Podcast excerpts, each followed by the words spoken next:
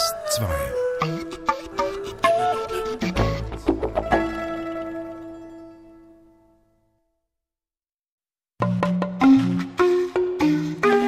DRS2 Atlas Menschen, Landschaften, Musik. Heute auf Ginseng-Suche in Nordostchina in der Mandschurei.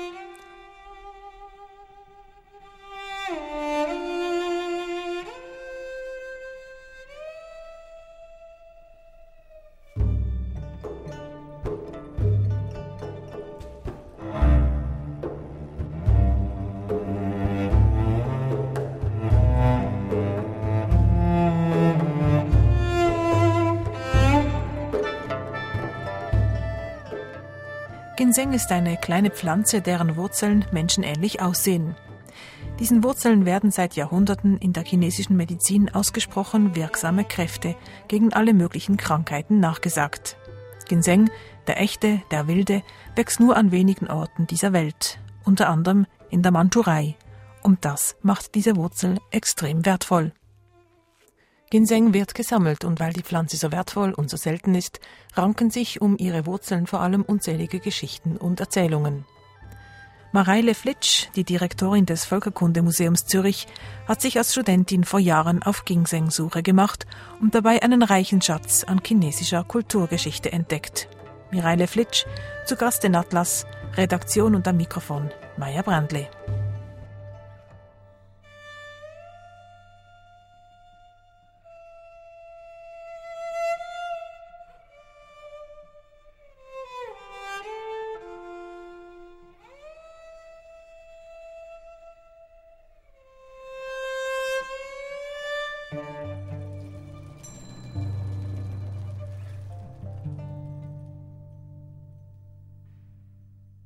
Mareile Flitsch, Sie haben den Ginseng-Komplex untersucht im Nordosten Chinas, in der Mandschurei. Das ist ein Riesengebiet mit Grenzen an Sibirien und Korea.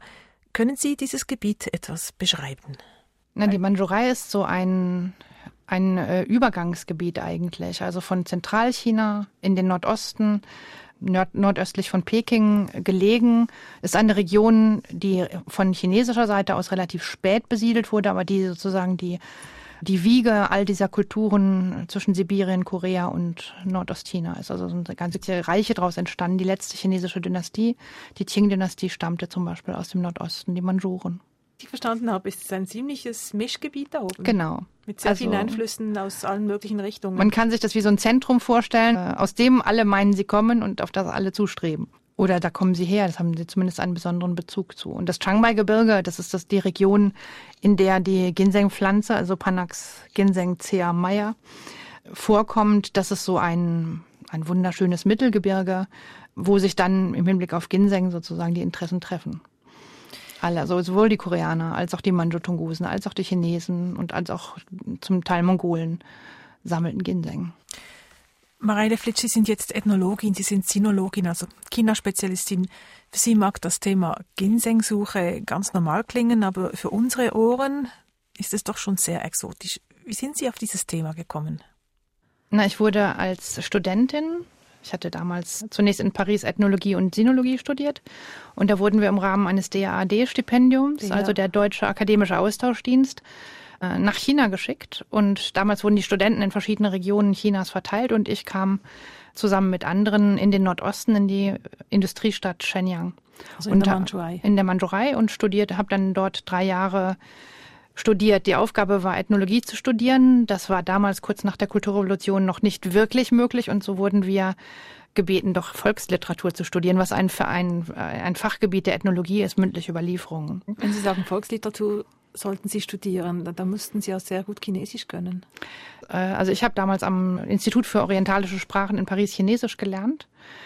Man merkt aber, als man in China war, man sprach eigentlich noch relativ wenig. Also man konnte das sozusagen das Universitätschinesisch. Und da haben wir in einer Umgebung, in der wenig andere Sprachen gesprochen wurden außer Chinesisch, erstmal ordentlich Chinesisch gelernt. Uns gelernt, mit Leuten normal zu unterhalten, um dann auch forschen zu können.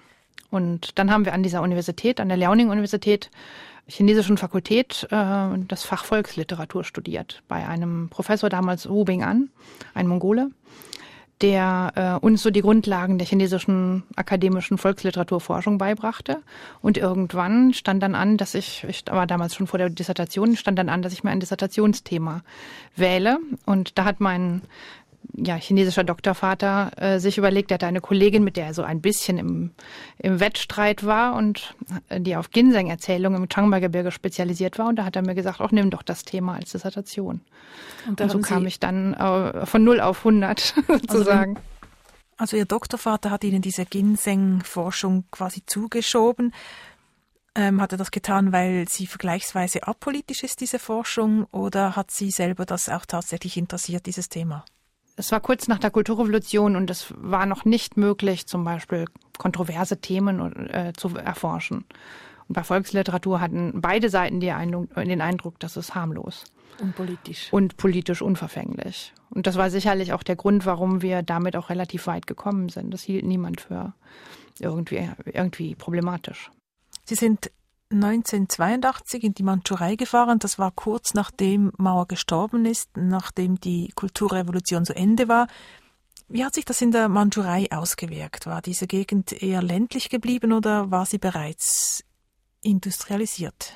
Also selbst eine große Industriestadt wie Shenyang war doch noch relativ ländlich. Und wir hatten natürlich äh, als Studenten so die äh, Erfahrung, dass man natürlich versuchte, auch als Ethnologen vor allem, so zu sein wie die Leute vor Ort. Die Ethnologen praktizieren ja die teilnehmende Beobachtung und ja, man, man merkte relativ schnell, dass alle Ausländer sich ähnlich kleideten wie die chinesischen Studenten. Also wir kriegten sogar äh, von der Universität gestellt blau, äh, blaues äh, Zeug, blaue Jacken, blaue Hosen oder grüne Jacken, grüne Hosen, je nachdem.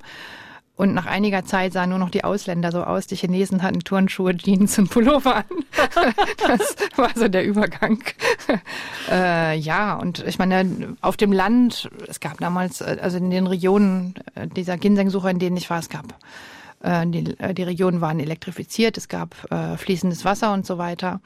Aber wie das so ist, es waren Leute, die häufig in Lehmbauten wohnten die in ihren Häusern eine Besonderheit hatte, die ich dann später erforscht habe, das Ofenbett. Also die hatten so eine vier mal sechs Meter große Fläche, war einfach beheizt und darauf fand im südsibirischen Winter das ganze Alltagsleben statt. Und das war noch ein, ein relativ einfaches, aber also die Leute haben nicht gehungert, sondern sie haben, sie haben eben als Bauern von ihrer Arbeit leben können.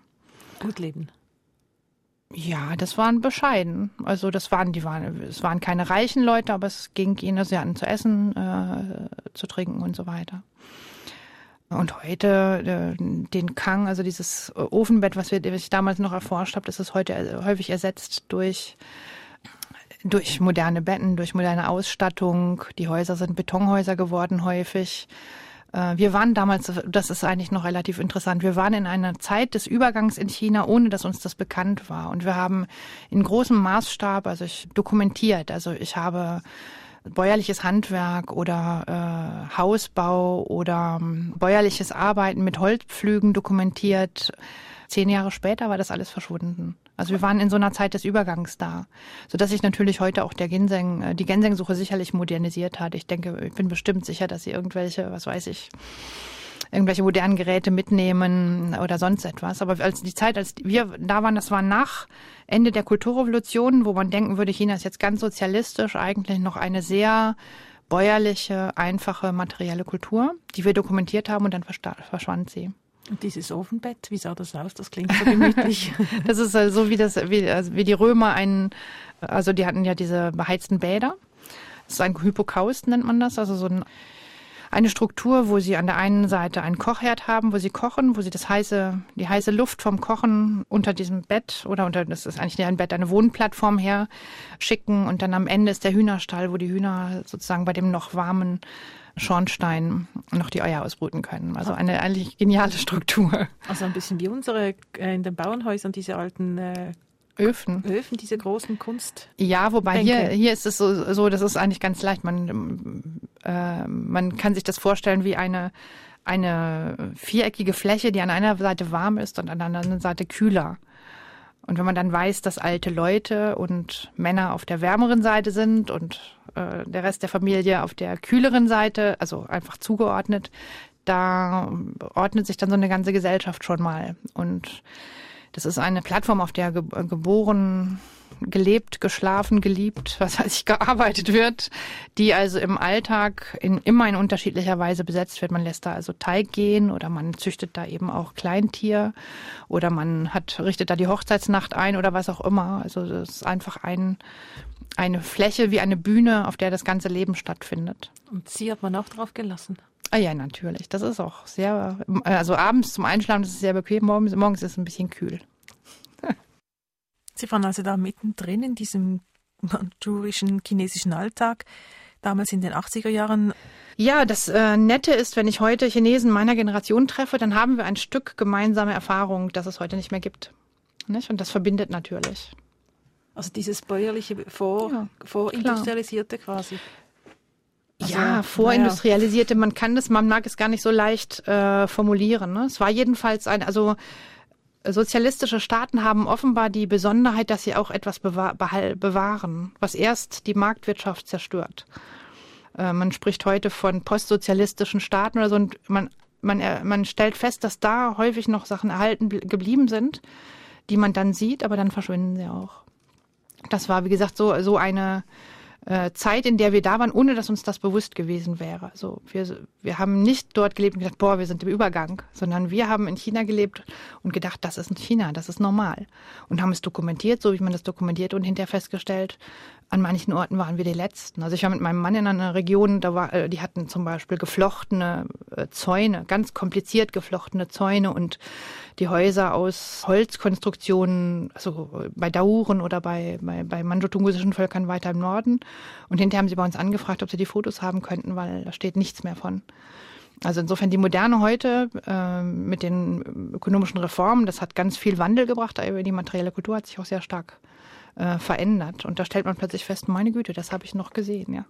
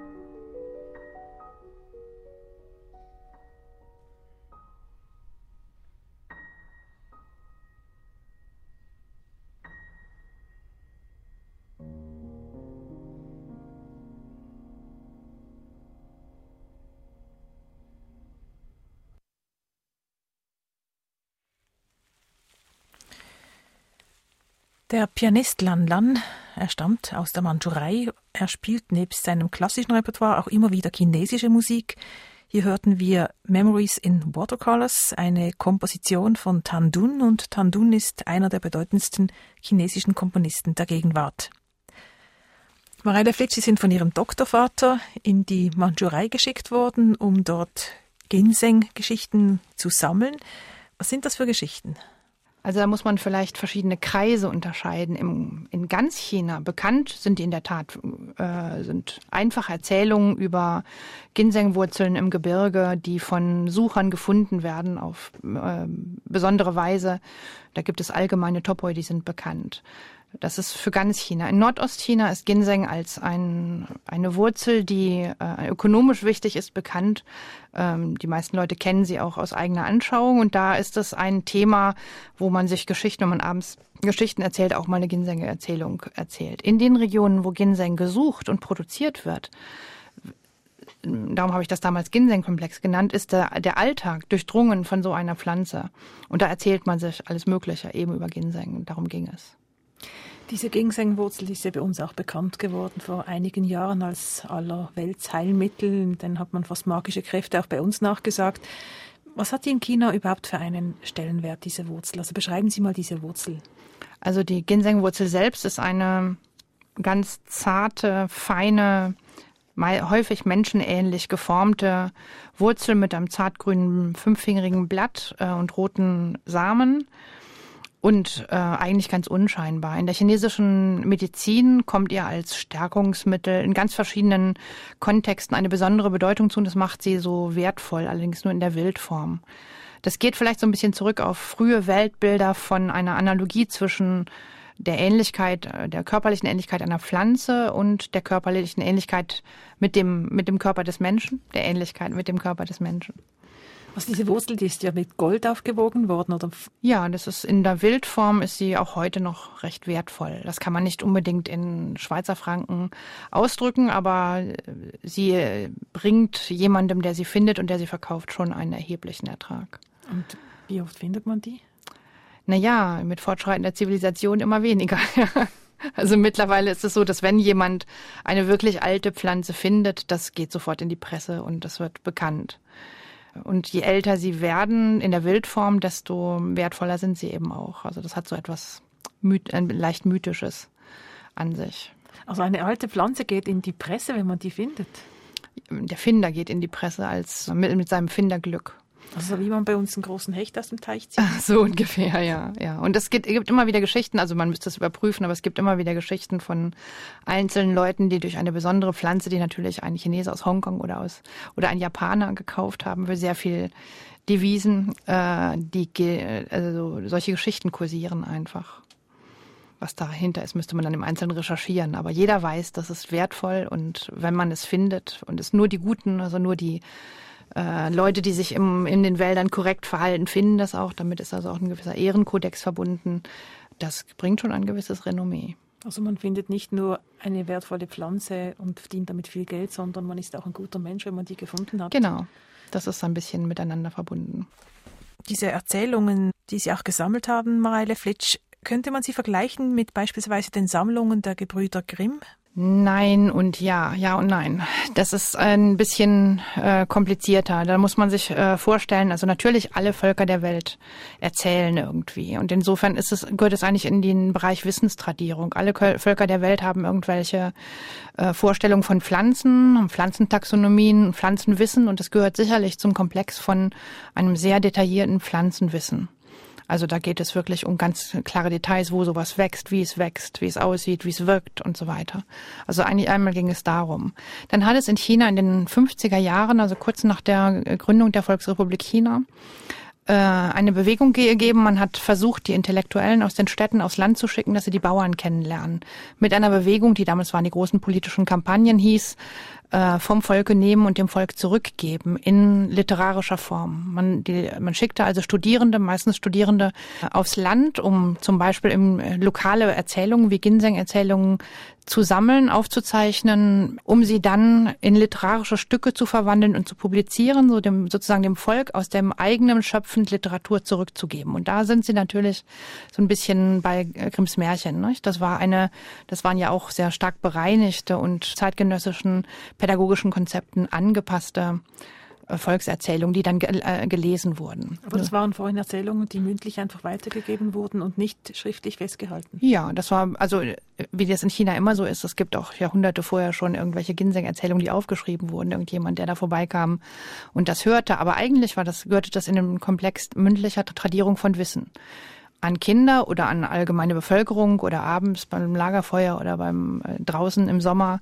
einfach zum Amüsieren der Leute, aber durchaus mit einem ernsteren Kern und das war eben dieser war der Ginseng-Sucherkult. Also äh, Männer äh, aus einer bestimmten Region in China, die sich entweder in den Nordosten durchschlugen in historischer Zeit oder heute einfach in die Berge durchschlagen, um dort nach einem bestimmten Ritus eine, zumindest in diesem Kontext als nicht als heilig, aber doch als besonders verstandene Pflanze zu suchen und sie zu finden, wenn Sie die mal sehen, wie zartgrün die Blätter sind. Man hat den Eindruck, das ist wie Nadel im Heuhaufen suchen, da findet man gar nichts. Da braucht man schon eine Strategie. Ja. Jetzt sind Sie ja dahin geschickt worden, eine junge Studentin aus Deutschland, die zwar schon ziemlich gut Chinesisch konnte, aber wahrscheinlich nicht ganz genau wusste, was sie da erwartet ja, nicht nur ich wusste nicht, was sie mich da erwartet, sondern auch die Leute vor Ort konnten sich nicht vorstellen, was sie da erwartet, als sie ein Telefon bekam. Da kommt jetzt eine Studentin aus Deutschland, die will sich mit Ginseng-Erzählungen beschäftigen. Das hat mich dann erst in die Provinzhauptstadt nach Changchun geführt. Da hat man mich über mehrere Essen erstmal angeguckt und festgestellt, harmlos. Dann hat man überlegt, na ja, es kann ja nichts schaden, wenn sie wenn sie da hingeht und das auch mal hört, damit sie das, also in China gibt es einen Spruch, äh, bei Wenburu Yen, also hundertmal hören ist nicht so gut wie einmal sehen. Und dann hat man mich in die Kreishauptstadt geschickt, begleitet von einem jungen chinesischen Studenten, eigentlich ein Kollege, von dem ich mich, über den ich mich erst natürlich furchtbar geärgert habe, weil ich wollte keine Begleitung. Ich war ja eine erwachsene junge Frau und ich wollte alleine fahren. Dann kam ich dann in die nächste Stadt äh, Tunghua und auch da wurde ich über verschiedene Bankette und Essen geprüft und rumgereicht und man fand irgendwie, ja, die könnte eigentlich auch aufs Dorf. Dann wurde ich weitergeschickt und kam dann in der Kreisstadt in Fußung an und plötzlich fand ich mich dann äh, auf dem Dorf wieder, da waren wir mit dem Jeep hingefahren und traf meinen ersten Ginseng-Sucher Tenglung an, saß vor ihm, stellte meinen Kassettenrekorder damals noch auf und wollte nun die erste Ginseng-Erzählung meines Lebens äh, aufnehmen und stellte dann fest, ich verstand gar nichts. Er sprach Schandung, Dialekt. Und dann habe ich mit den Begleitern, die mich damals begleitet, drei alte Veteranen der 50er Jahre, äh, haben wir dann uns zusammen hingesetzt, hinterher diese Aufnahmen abgehört und Stück für Stück ins Hochchinesische übersetzt, damit ich sie dann verstehen konnte. Das muss ja eine endlose Arbeit gewesen sein. Ja, also ich habe allein, als ich hinterher in Deutschland zurück war, ich hatte etwa 100 Texte aufgenommen und habe ein halbes Jahr transkribiert. Das war sehr viel Arbeit. Aber es ist natürlich auch ein Kennenlernen der Sprache, ich fand damals das, und darum habe ich mich auch, ich habe später ja dann meine Doktorarbeit publiziert und habe mich bemüht, diesen Sprachduktus, das hat eine sehr, was sehr Schönes, was beim Verschriftlichen in Literatur natürlich verloren gegangen ist, auch adäquat rüberzubringen. Also ich bereue das nicht. Das war ein sehr gutes Kennenlernen von Sprache. Können Sie ein Stück sprechen oder vorlesen? Da müssten Sie mir das Buch mal geben.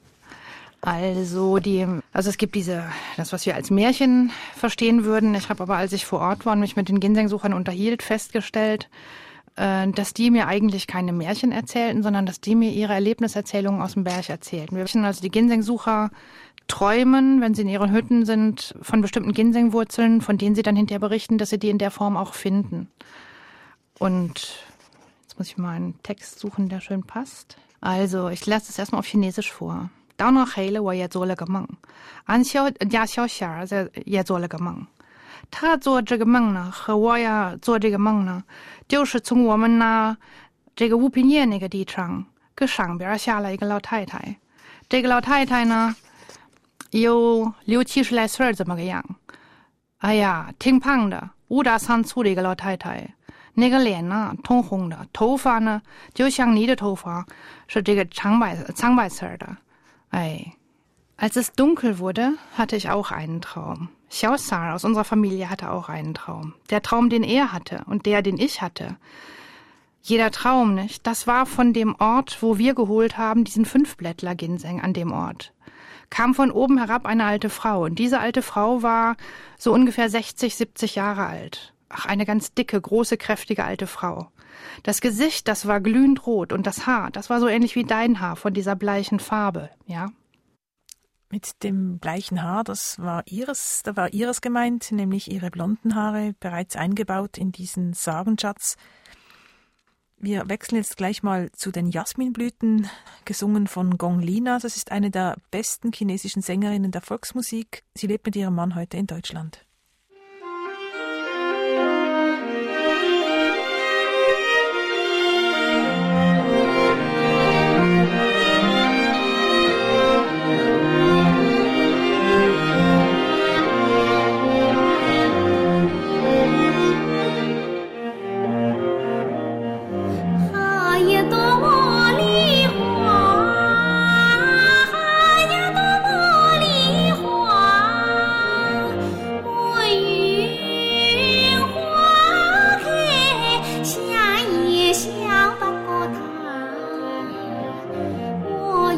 心。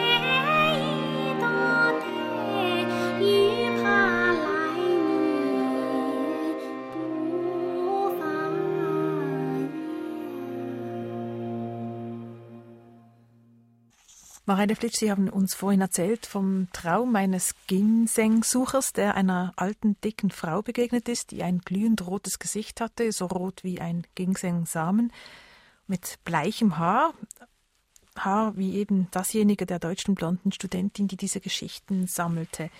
Da scheint man sie also erzähltechnisch bereits ins Repertoire aufgenommen zu haben. Sie haben vorhin auch erzählt, wie Sie in diesem bäuerlichen Haushalt mitgemacht haben, eingeladen worden sind. Nun ist aber die Ginseng-Suche selber eine reine Männergeschichte. Wie ging das forschungstechnisch? Hat man sie da überhaupt zugelassen als Frau? Ja, zunächst einmal hatten sie natürlich von der nächsten Kreis, äh, von der Kreisstadt oder Kreishauptstadt ein Telefon bekommen. Da kommt eine Ausländerin, die Erzählungen sammeln will und sie wussten auch nicht so richtig. Also das, das, die, das Erstaunen oder das, die, Überraschung war auf beiden Seiten. Und mir hat äh, später einer der Sammler, die mit mir auf dem Land waren, erzählt, er hätte irgendetwas erwartet, dann wäre die Tür aufgegangen, dann wäre eine blonde schmale Ausländerin hervor, äh, herausgekommen mit, äh, mit blonden Haaren, eben feengleich, hat er in seinen Memoiren geschrieben. Und das war eigentlich ein Aufeinander zukommen und einander kennenlernen. Und wir sind uns sehr sympathisch geworden. Also ich war später dann auch noch mal da und wir haben uns noch, haben uns noch zusammen gegenseitig äh, darüber kaputt gelacht, wie wir uns erstes Mal, zum ersten Mal getroffen hatten. Also dieser Eindruck war so heftig, dass er sie in den Memoiren ja, hat? das war wirklich, ja, ja. Das ist, äh, das ist aber häufig, Ethnologen geht es häufig so, äh, dass wir, wenn wir vor Ort irgendwo länger sind und uns mit dem Alltagswissen beschäftigen, dass die Leute uns sehr stark in Erinnerung haben. Und in diesem Fall zum Beispiel meine Doktorarbeit ist im Lokalarchiv. Äh, wenn ich, sobald ich in die Gegend komme, komme ich gleich in die Zeitung, sie ist wieder da und so, nicht? Das ist natürlich klar. Das ist, aber es war, wie gesagt, die Überraschung war auf beiden Seiten, dass wir ja Menschen sind, ja. Nette Menschen. Und Sie haben ja vorhin erzählt, Sie hätten diesen jungen Mann zur Seite gehabt. ja.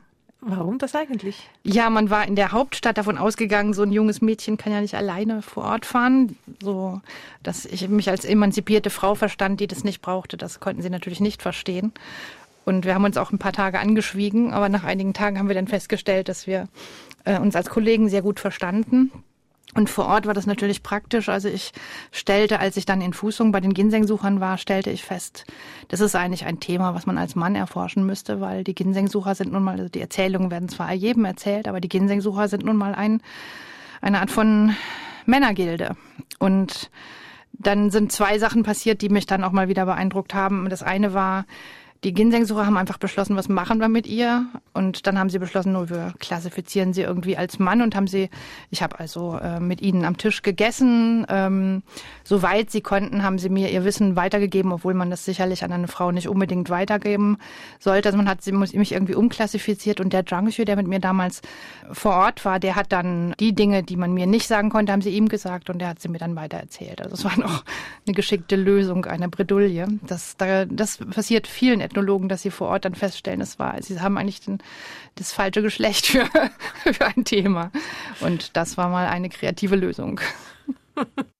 Ja, Sie haben ja kulturhistorisch diese, also kulturhistorisch spielt ja die Ginsengwurzel in der Mandschurei eine enorme Rolle, weil sie so wertvoll war. Wertvoll war. Sie wurde beispielsweise auch als Tribut an den koreanischen König abgegeben.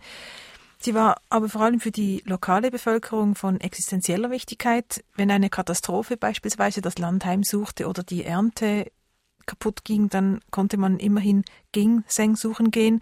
Das erklärt vielleicht auch, warum diese Wurzel so sagenumwoben ist und man die Suche mit vielen rituellen Handlungen garniert hat.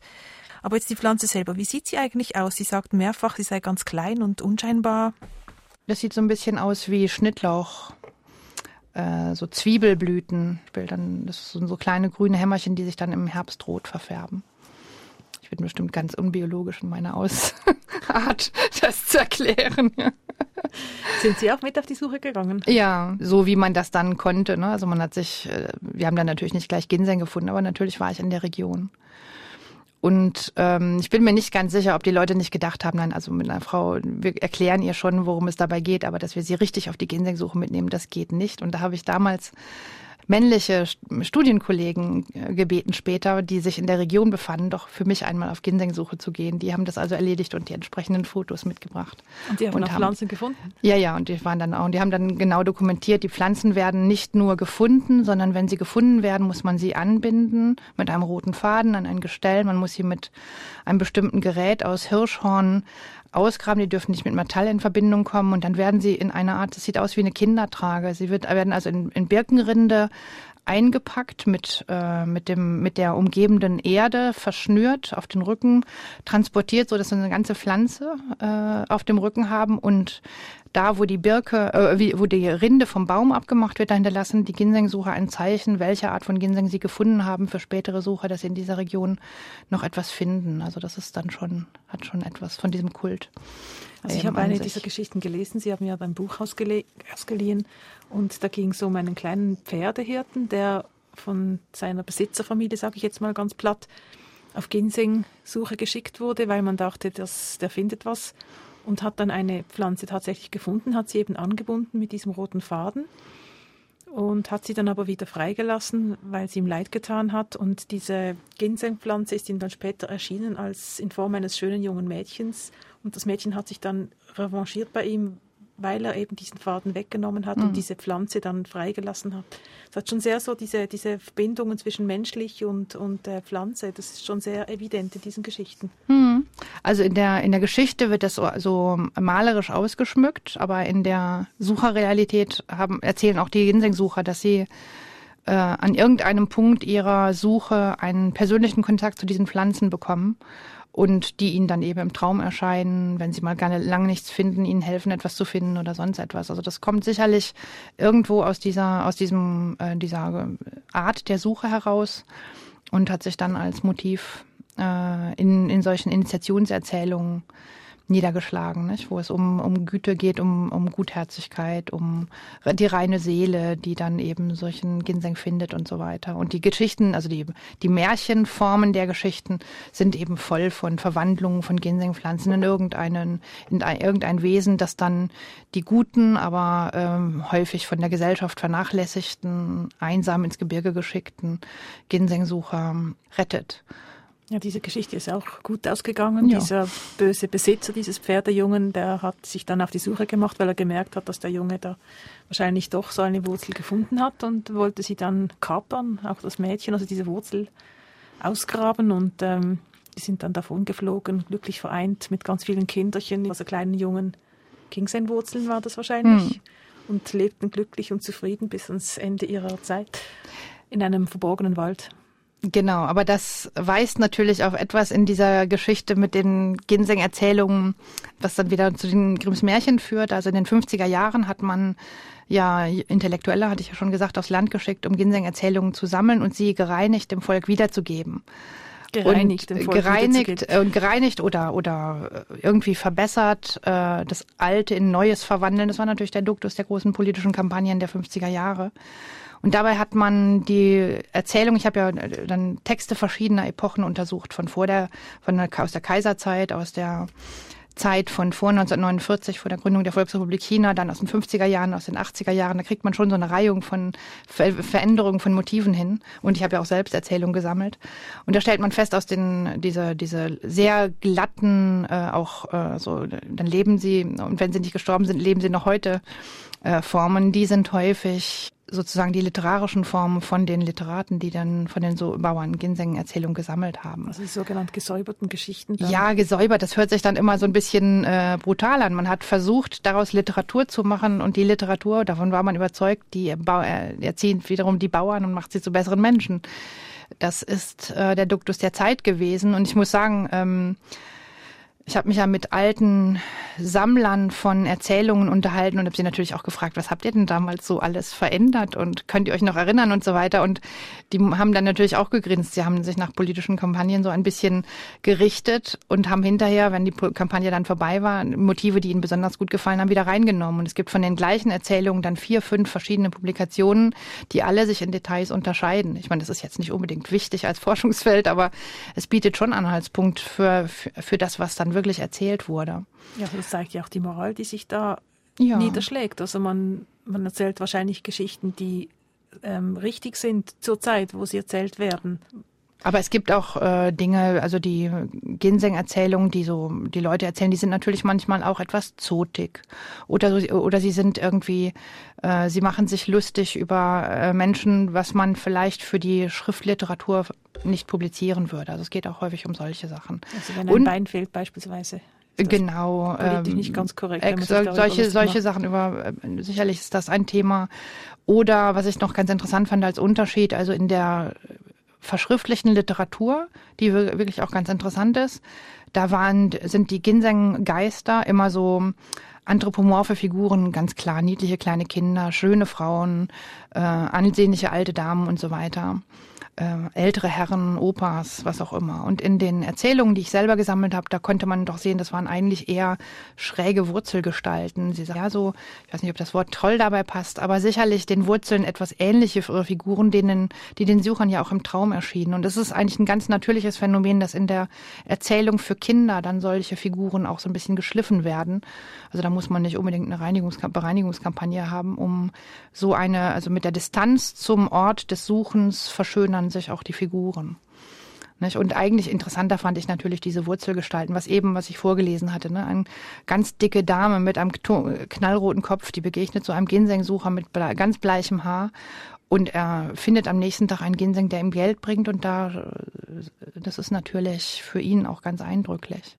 Das klingt so ein bisschen nach Jägerlatein. Wie Jägerlatein, ja. Das ist, das ist auch ein bisschen, äh, also es gehört eigentlich, also viele Leute sagen auch Ginsengjagd. Das gehört zu einem zu einem frühen Weltbild von Kulturen, so Jägerkulturen, die äh, also in diesem Fall davon ausgehen, dass es einen Berggeist gibt, der in einer Region regiert, der seine Untertanen ist eben sozusagen das Reich der Wurzeln und Pflanzen und Tiere und er erlaubt nur bestimmten Leuten Zugang. Äh, da geht es um Finderglück und um Sucherglück und Reichtum ja in diesem Fall auch. Darauf kommen wir nachher noch zu sprechen. Hören wir noch etwas Musik. Ein Stück, das die Brücke schlägt zu Europa. Verantwortlich dafür ist einer der in den letzten Jahren erfolgreichsten Musiker und Komponisten im Bereich zeitgenössischer chinesischer Musik. Er heißt Lao Luo, ist zumindest in China unter diesem Namen bekannt. Ursprünglich stammt er aus München und hieß dort oder heißt immer noch Robert Zollitsch. Robert Zollitsch alias Lao Luo lebte über 20 Jahre in China. Er gilt als einer der führenden Spezialisten für chinesische Musik. Er hat diese im Gegensatz zu anderen Spezialisten aber nicht hermetisch abgeschlossen, sondern er hat immer wieder versucht, sie zu mischen mit Elementen aus der westlichen Kultur. Wir hören jetzt das Stück Bo.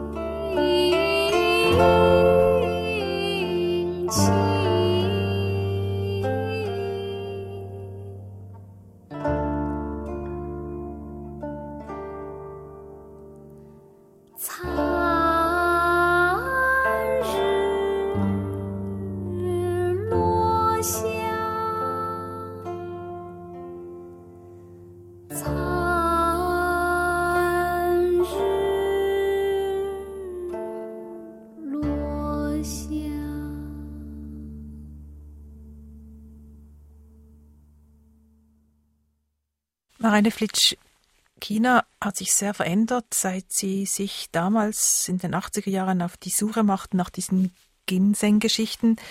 Geschichten, die uns viel erzählen heute über chinesische Erzählkunst, Erzähltradition, die auch viel uns verraten über das lokale Wissen. Aber heute, was haben diese Geschichten heute für eine Bedeutung? Haben sie überhaupt noch eine? Na, dazu muss man sich vor Augen führen, dass China ein Zentralstaat mit dezentralen Kulturen ist. Und heute ist es so, dass die Kulturen auch ein bisschen in einem Wettstreit sind um ihre Bedeutung. Und in diesem äh, Kontext holt man lokale Besonderheiten hervor und inszeniert sich damit oder zeigt sich damit. Und man findet heute zum Beispiel Werbespots mit Ginseng oder man findet äh, neunteilige oder zehnteilige Fernsehserien, wo die Ginseng-Suche en Detail nachgespielt wird mit äh, Szenen, also wie man im Wald verirrte Leute findet, wie man einem Tiger begegnet, wie die äh, Verwandlung des Ginsengs aus einem Rauch, aus irgendeinem Event heraus passiert. Also man macht die lokale Bevölkerung auf, auf moderne Weise mit immer noch den gleichen Topoi bekannt. Also da aber dann gesamtchinesisch, nicht nur dort in der Region, wo das vorkommt. Na, sie werden äh, in der Region produziert und äh, sie werden gesamtchinesisch ausgestrahlt, sodass man in ganz China, wenn ich sage, ich arbeite über Ginseng-Erzählungen, dann werden die Leute sagen, aha, Nordostchina, das ist sozusagen eine Besonderheit dieses, dieser Region dann. Und wie schaut man auf diese Ginseng-Sucher? Sind das, das irgendwelche Hinterwäldler, jetzt mal etwas unschön gesagt, oder sind das Goldsucher? Also für chinesische Städter ist es sicherlich ein bisschen exotisch, ja, äh, ins Chiangmai-Gebirge zu gehen. Aber es gibt mit, mittlerweile natürlich auch für Touristen die Möglichkeit, touristisch Ginseng zu suchen. Es gibt Ginseng-Feste, zu denen man hingehen kann und Ginseng von Ginseng-Zigaretten über Ginseng-Seife bis hin zu Ginseng-Produkten aller Art kaufen kann. Es gibt einen florierenden lokalen Handel, der sich in ganz China auswirkt. Also heutzutage ist das eine Ware eine Lokalware, die versucht, auf dem chinesischen Markt zu landen. Und die Geschichten auch? Ja, die Geschichten in so klein, verkürzter Form. Also für diese Details, die dann an ein bestimmtes lokales Wissen gebunden sind, interessieren sich wahrscheinlich kaum Leute. Aber als ich auf irgendeiner dieser Feldforschungen war, ich war später dann auch noch ein paar Mal in Fußungen, auch auf extra Reisen, da traf ich eines Tages eine Volkskünstlerin, Hui Mei, die mir ein Buch zeigte, wo sie den Ginseng-Komplex, den ich erforscht hatte, in Scherenschnitten geschnitten hatte, als eine Art Fotoalbum Album Geschichten ihres Vaters, der zur Ginsengsuche gegangen war, der ihr das äh, erzählt hatte und sie hatte beim Erzählen sozusagen diese Szenen in Papier geschnitten. Ich war natürlich vollkommen erstaunt, dass man das, was man da in den Erzählungen erforscht, auch in Papierform in wunderschönen Schnitten dargestellt äh, findet. Sie schnitt, hat sie mir damals erzählt, in Trance. Also sie hatte diese Geschichten im Kopf und hat sich dann in ein Zimmer eingeschlossen und drei, vier Stunden lang an diesen recht aufwendigen äh, Scherenschnittgeschichten geschnitten, immer so in vier Lagen, so dass es vier Bücher gab und davon hat sie, glaube ich, ganz gut äh, gelebt. Heute lebt sie als Künstlerin in San Francisco. Also sie hat einen weiten Weg äh, eingeschlagen, aber mich hat das damals sehr stark erstaunt. Ich fand, das passte einfach, dass man das auch nochmal im Scherenschnittform hat. Das passt irgendwie auch zu diesen Wurzeln, die ja wirklich sehr, ja. das sind ja keine Knollen, das sind ganz filigrane, wirklich sehr menschenähnliche Gebilde, die da mit ganz vielen Härchen, diesen feinen Wurzelchen, das passt jetzt mich ja, also ich kann Ihnen, zum Scherenschnitt. Ich kann Ihnen sagen, dass wenn man über Ginseng forscht, irgendwann hat man eine, ein sehr, also ein Fable für die, für die Wurzeln und für die Form und für diese, diese Pflanze, ne? so fein sie ist. Sie hat doch relativ viel bewirkt. Und eine große Geschichte letztendlich. Ja, es ist jedenfalls in einem kulturell pluralen Umfeld wie Nordostchina, wo es mandotungusische Völker gibt, Koreaner, eben die Han-Chinesen, die alle irgendwie, Mongolen hatte ich erwähnt, die alle irgendwie sich mal äh, diesen Ginseng-Kulk angeeignet haben, ist es auch ein stark verbindendes Moment. Auch im Geschmack. Wie schmeckt er? Der schmeckt erdig. Also ein spezieller, das ist ein recht spezieller Geschmack. Ich mag das recht gerne. Ist nicht jedermanns Sache, aber ähm, ist auf jeden Fall ein spezieller Geschmack. Und es gibt alle möglichen Rezepturen natürlich, wie man den Gartenginseng ähm, oder den Plantagenginseng für winterliches Gemüse oder was auch immer verwenden kann. Also das wäre vielleicht eine andere Sendung. Marianne Flitsch, Sie haben zu Beginn der Sendung erzählt, wie Anfangs 80er Jahre nach der Kulturrevolution in China ganz unauffällig, aber ganz viel verschwunden ist an Volks Kultur, an bäuerlicher Kultur. Insofern ist es ja doch sehr erstaunlich, dass sich diese Geschichten, ausgerechnet diese Geschichten so lange erhalten haben. Also bis heute findet man sie noch in Werbespots, in TV-Spots, in Filmen. Ja, ich meine, da, da, ich hatte, wir hatten uns schon drüber unterhalten. In China hat es, also ich war bis 1985 da und seit etwa 1987, 88 bis 92 gab es ein staatliches Projekt, das war initiiert worden Mitte der 80er Jahre, als wir auch unsere Erzählung gesammelt hatten und als diese Erzählforschung, die es ja auch in China gab, damals sehr aktiv war, gerade nach der Kulturrevolution. Da hat man versucht, so ein bisschen wieder aufzuholen, was man während der Kulturrevolution nicht machen, machen konnte. Und da gab es ein staatliches Projekt, die drei vollständigen Sammlungen der Volksliteratur Chinas. Und ich habe das mal recherchiert und habe festgestellt, da hat man insgesamt etwa 1,2 Millionen Menschen aufs Dorf geschickt, um vor dem Wirken des Fernsehens nochmal Volksliteratur komplett zu dokumentieren.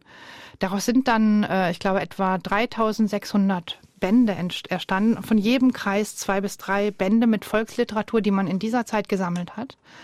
So, aber diese Bände, die sind nochmal so ein Spiegel von populärem Wissen in Form von Volksliedern, Sprichwörtern, Gesängen. Das waren die drei vollständigen Sammlungen in allen Regionen Chinas, bevor das dann mit dem Fernsehen verschwand. Also man hat die Leute geschickt, weil man wusste, dass durch das Fernsehen sich das verändern würde. Es gab ein staatliches Projekt, so wie Forschungsprojekte angelegt werden, wo in der Erkenntnis, dass sich China jetzt mit den Reformen in dieser Hinsicht total verändern wird, hat man nochmal, also Studenten, Schüler losgeschickt, Lehrer, es waren etwa 1,2 Millionen Menschen, die man losgeschickt hat, um in vier Jahren, die waren mit nichts anderem beschäftigt, als diese Geschichten zu sammeln, aufzuschreiben, zu redigieren, irgendwie zu publizieren, erst als interne Bände. Äh, ich weiß, die Provinz, in einer der Provinzen, in der ich gearbeitet habe, waren 148 Bände, haben sie publiziert. In der Zeit intern in einer Auflage von 50 bis 60 Bänden. Aber es erstaunt ja schon irgendwie. Also einerseits diese Voraussicht, man wusste, hm. dass das verschwinden wird und man hat es trotzdem aber bewahren wollen. Das finde ich ja noch erstaunlich. Also es gibt ja auch Staaten, die sagen, weg mit diesem alten Zeug. Naja, also man unterschätzt in China zum Beispiel die Wissenschaftslandschaft. Ne? Es gibt ja in China eine florierende Wissenschaftslandschaft. Die Wissenschaftler, denen war dieser Wandel bewusst. Und das hat man als staatliches Programm eingegeben und irgendjemand auf staatlicher Ebene hat gesagt, ja, das ist wichtig. Und dann hat man das äh, initiiert. Und das ist nochmal, das war so eine, eine Bestandsaufnahme. Das gab es übrigens in 50er Jahren, war das auch die Idee. Einfach mal eine Bestandsaufnahme, was haben wir denn da? Da gab es auch äh, nationale Erhebungen, um alle Völker Chinas zu dokumentieren, um ihre materielle Kultur aufzunehmen und so weiter. Das hat in China schon eine gewisse Geschichte. Atlas. Unterwegs mit Mareile Flitsch, Direktorin des Zürcher Ethnologischen Museums, in der Mandschurei auf der Suche nach Ginseng-Erzählungen. Redaktion und am Mikrofon Maya Brandle, Musik Valerio Benz. Und zum Ausklang Nocturnal Light von Kintai, moderne elektronische Rhythmikmusik zusammen mit einer traditionellen chinesischen Fiedel und danach Mido Mountain, ein chinesisches traditionelles Lied, modern interpretiert vom chinesischen Cellisten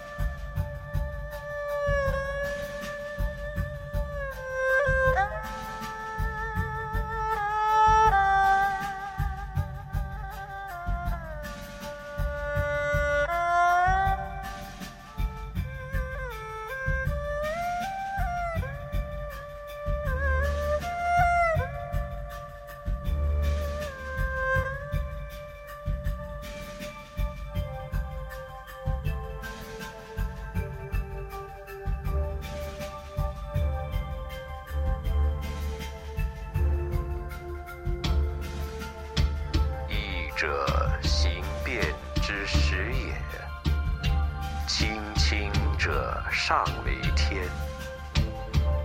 着重者下为地，充和气者为人。故天地含经，万物化生。